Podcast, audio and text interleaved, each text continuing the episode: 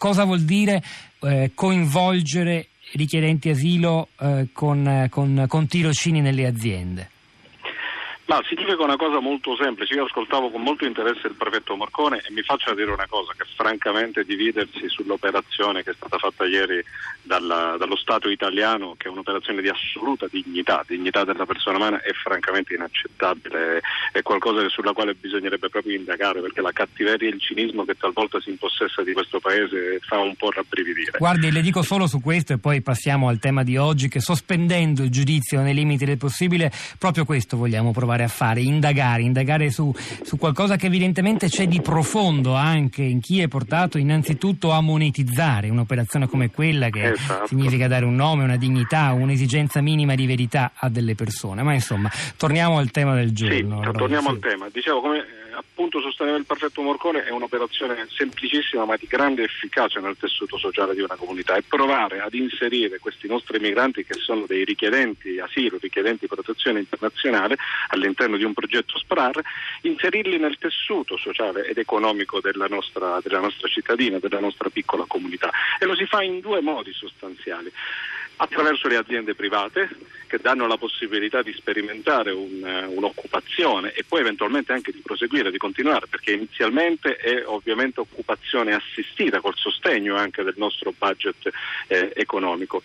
La seconda strada è invece quella di fornire dei servizi di pubblica utilità, perché ci sono alcuni nostri migranti che lavorano direttamente con il comune di Gioiosa Ionica e fanno i servizi ordinari di pulizia delle strade, di spazzamento, di piccola manutenzione, cercando quindi anche di aiutare in qualche modo la comunità che li accoglie e che li supporta. Dal nostro punto di vista è un'operazione di assoluta intelligenza e di investimento sul futuro, perché nel momento in cui tu riesci, lo diceva sempre il prefetto Marcone, invece che costringere, tra virgolette, i migranti richiedenti protezione internazionale ad attendere semplicemente il pranzo o la cena, peraltro a Gioiosa Ionica si autogestiscono perché è una modalità di accoglienza diffusa, hanno le loro case, si gestiscono sostanzialmente la loro vita, ma in ogni caso non dando loro l'opportunità di sentirsi parte della comunità, della società, di dare loro un ruolo sociale in qualche modo.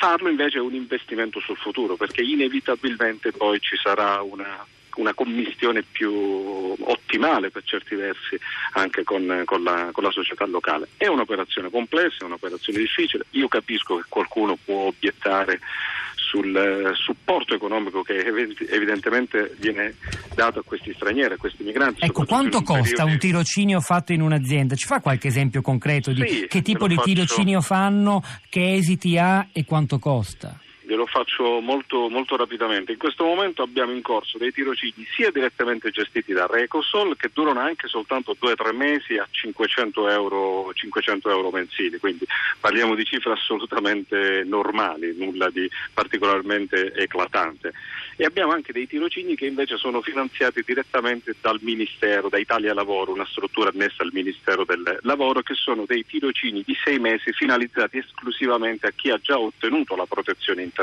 quindi a chi ha già lo status di rifugiato o la cosiddetta protezione sussidiaria. Noi abbiamo a Gioiosa Ionica, abbiamo e avremo probabilmente migranti che lavorano nelle pizzerie, migranti che lavorano in centri di ingrosso per prodotti cosmetici, profumerie, abbiamo migranti che lavorano in laboratori grafici, abbiamo migranti che lavorano nel settore agricolo, abbiamo migranti che lavorano nell'artigianato, nella posa delle piastrelle, nell'edilizia. Cioè c'è una gamma molto, molto ampia, e aggiungo ci sono poi anche migranti che aiutano il comune nei servizi ordinari di manutenzione proprio del territorio. Svolgono un lavoro assolutamente importante. Le dico soltanto questo per capire che molti delle aziende che già hanno attivato dei rapporti di lavoro, delle borse lavoro, dei tirocini formativi, si ripropongono puntualmente per averne degli altri. Quindi, al di là della manodopera, diciamo così, gratuita, evidentemente il migrante che ha lavorato ha lasciato una buona traccia di sé. Due domande secche, poi passo anche a Visconti, sì, e Cominelli. Innanzitutto, alcuni di queste persone, di questi richiedenti asilo o anche già rifugiati, abbiamo capito, che hanno fatto questi percorsi, sono poi diventati dei lavoratori veri e propri, cioè alcuni di questi tirocini si sono trasformati già in assunzioni?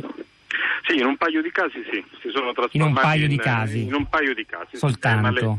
Deve capire che la situazione complessiva dal punto di vista lavorativo è difficile, ma in ogni caso molti dei nostri migranti sono rimasti a Gioiosa e lavorano anche con altre aziende. Io le sto dicendo della trasformazione immediata. Sì, sì. Finito il tirocinio, subito la trasformazione immediata. Questa è un po' più complessa, un po' più elaborata, però noi abbiamo migranti che sono usciti dal progetto, per dirle, sono, cioè non ricevono più una sussistenza, un'assistenza da parte dello Stato italiano, ma che sono rimasti a Gioiosa Ionica, che si sono trovati il lavoro, che hanno la loro casa, che cioè grazie anche all'esperienza lavorativa e all'esperienza complessiva fatta all'interno del nostro progetto hanno deciso di investire, almeno per questo periodo della loro vita, proprio su Gioiosa Ionica, sulla nostra comunità, rimanendoci.